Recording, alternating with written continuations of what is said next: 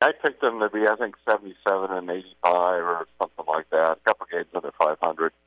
And uh, the nice thing is when you look at the outfield, you're sorting through different names. Yeah, I think Steven Kwan has established himself as a leadoff guy and that can play the outfield. Myles Straw back came back from the dead finally. I don't know what was going on there for so long because the guy was a career 265 hitter before this.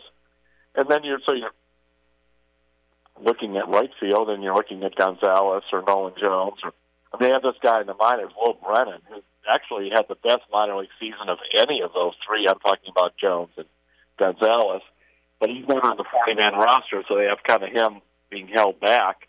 Uh, that's encouraging because for so many years he couldn't find any outfielders. Yeah, I, I, agree. And it's nice, Terry, wouldn't you agree? For so many years, we've seen these young pitchers come up through the system, and they've been terrific for us. A couple of different generations of pitchers. Now we're starting to see these position guys come up through and make an impact. Yes, and I, if you look at the the fact too is all three of those guys we just mentioned. I'm talking about the last three: Nolan Jones, Oscar Gonzalez, and uh, and Kwan. They were drafted or signed by Cleveland. It's not like Straw that was acquired from somewhere else. So whatever they've done finally in their scouting is coming around. I mean, Nolan Jones, by the way, was drafted. How about 2016? So I mean, he's they've been waiting on him for quite a while. He was in that same draft with Bieber and uh, Civale and Plesac.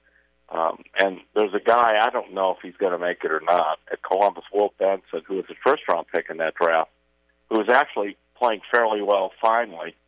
But the, this is one of the things you kick those kids out of high school. You got sometimes have to wait a long time. It's so unlike the other sports, where you know when you're drafting somebody in, in football or in basketball, you within a couple of years, you're expecting to see something. You know, it's. I remember um, Mark Shapiro said to me, you know, we draft them, we bring them in for the big press conference to introduce them and say maybe we'll see you in four or five years. Mm-hmm. Andres Gimenez, would you say he's mm-hmm. been the biggest surprise on this team and quite an impact he's had? I'd have to think about biggest surprise but he, on the team, but overall, he's a huge surprise. Now, here's another uh, thing that you look at, Ray, is that when he was 16 years old, he was signed by the Mets. We're talking about Gimenez, signed by the Mets for a million two, 1.2 million, out of Venezuela. That is a huge bonus given to a Latino player at that time. So he was considered a hot prospect, but he's 16. I mean, how do you know? By the way, Jose Ramirez was signed at the age of 16 for $50,000, which is basically the basement bonus you give anybody out of the Dominican or somewhere else. Um, that's the, the interesting thing to look at all that. And the third guy, by the way, who's their all star, because I just was looking this up yesterday, uh, Emmanuel Clase was signed for 125000 out of the Dominican. So, in other words, of those three guys, the one that was attached with the star uh, rating was Gimenez, and he came up to the Mets in 2020 at the age of 20 years old. You know, then last year um, in 21, you know, he struggled and all that, but here he is. He's just turning 23. He's turned into a star. You don't know what these kids are develop into. Um, I mean, physically, if you look at pictures of him, say from the Mets in 2020 uh, to now in two years, I mean, he. I'm not saying he's gotten big and strong, but he was a real skinny little kid back then. Now he's uh, he's filling out. He might. I've been writing since uh, April. I think he's going to be a star, and I, um, I didn't know he was going to hit with this much power right away. But it's been exciting. Yeah, and you look at Rosario at short and Gimenez mm-hmm. at second. You know they were part of the uh, the big trade with the New York Mets, of course, with Lindor. I bring that up, and then I want to change gears a little bit. Is Rosario going to be the future at shortstop? Do you anticipate them trying to move him? I, I love him. I love the way he plays baseball. He's he's just a baseball player, so I hope not. But many people have said that Gimenez his position is shortstop. Well, his position is shortstop, but can he can they continue to go this way? Sure, they can. Or what about this? Maybe you go through the year uh, with Rosario playing there, and then come next spring you actually don't just throw them out to the outfield for two weeks or something like that, like they would do periodically, and then say, "Oh, it's not working." say, no, you're going to be our super utility guy.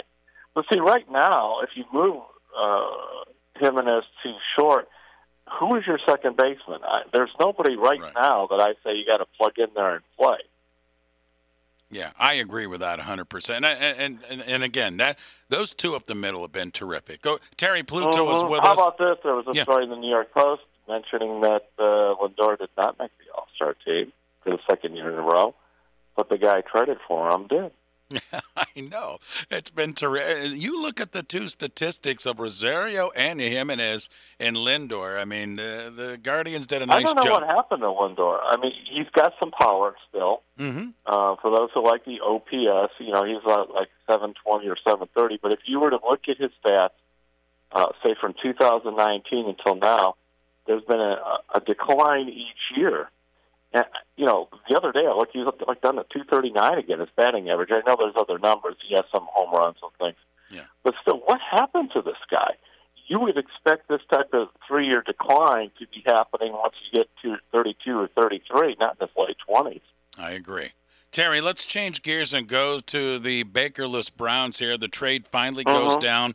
Baker goes to Carolina, so that separation. And you said it a couple of weeks ago here on the show. He's not going to be on the team. They get a fifth round draft pick, but the bigger thing here is they move Baker on to Carolina. You know, the Baker Mayfield thing two years ago, he's a playoff quarterback, gets banged up, and now he's a uh-huh. Panther. How do you look at Baker's time in Cleveland? You know, probably overall, if you rate him, he's an average quarterback, but he's never had an average season because in, as, when he was a rookie in 18, um, that was a good year. And he had a good year in spite of a coaching change, offensive coordinator change, all that stuff. I believe he set an NFL rookie uh, record for touchdown passes. Then in 19 with Freddie Kitchens, he was a disaster. That was a disaster. 20, you know, uh, the um, the new system comes in with Stefanski. Especially the second half of that year, he played extremely well. And overall, I think he ranked around the top 10, you know, like 10th in a lot of those categories that ranked quarterbacks in 20. And then last year, he was awful. Um, now, last year, you could look at and say he was hurt. And I think that's a legitimate uh, point of discussion. That's why, if I were Carolina, and that's what I was convinced they were at some point going to get him. You know this Sam Darnold he's always played like Baker played in 2021. So you know what you have there, which yeah. is not enough. Baker's a, is a perfect gamble for them, and we'll see how it, it, it comes out. I wrote a column on Sunday talking a little bit about the Panthers, and I interviewed uh, Ellis Williams, who used to work for us at the Plain Dealer, and he's now the Charlotte, uh, the beat guy for the Charlotte Observer. And he said, "I, how about in each of the last three years, the Panthers have won exactly five games." But he just thinks it, it could be a better team than that. They've added some stuff on the offensive line. McCaffrey, their running back, is back. That not that Baker can be great, but it's not a bad spot for him to revive his career. You know, low expectations. If he's healthy, um, you know, he could win some games there and and and maybe play fairly well. And if not, as he said it for the Panthers, there's no downside to the deal. There's zero. Agreed. Okay, so going forward, the Browns, through your contacts in the NFL, have you heard anything at all in regards to Deshaun Watson's availability for 22? No, and I'll tell you, anybody that says they do, unless they happen to be a friend of the judge, uh, Sue Robinson, um, and, and she happened to tell them anything, everybody's guessing right now. They just are. Remember, Ray, this is different than in the past. This is this whole the first time they're having this system where uh, the the union and the NFL agreed to hire this judge Sue Robinson to you know handle the case, hear the case, make a re- make a recommendation about the case. It's not like in the past where the union represents their case, defending a player to Roger Goodell in the NFL, and then Goodell would have the final say.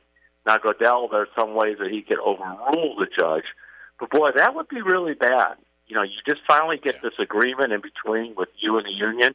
So then you put the judge in. The next thing you know, you whack the judge's opinion anyway. Agreed. That would be a horrible look for the NFL. Yeah, it would. I mean, okay, if you say, well, she said 12 games and we say 10, I mean, okay, you know, maybe that's all right or something. But the people that are guessing, they don't know because the system's never been done before. Where in the past, now the Browns' thinking, Ray, was this: their research so showed that players who were suspended for a full year either had committed felonies or at least charged with felonies, or they were involved in some sort of gambling, like uh, Ridley, the receiver, for example, this year suspended all year for a gambling thing. So felonies and gambling, and they looked at it as, well, our guy is not involved in either one of those, uh, and so we think uh, it's worth it. It'll be less than a year, but that's the old system. I also think this case is so different than a lot of other cases they've had too. So that that's why it's it, it, when they finally do rule, those people who look at all this kind of uh, labor law and that'll have a great time sorting through it all.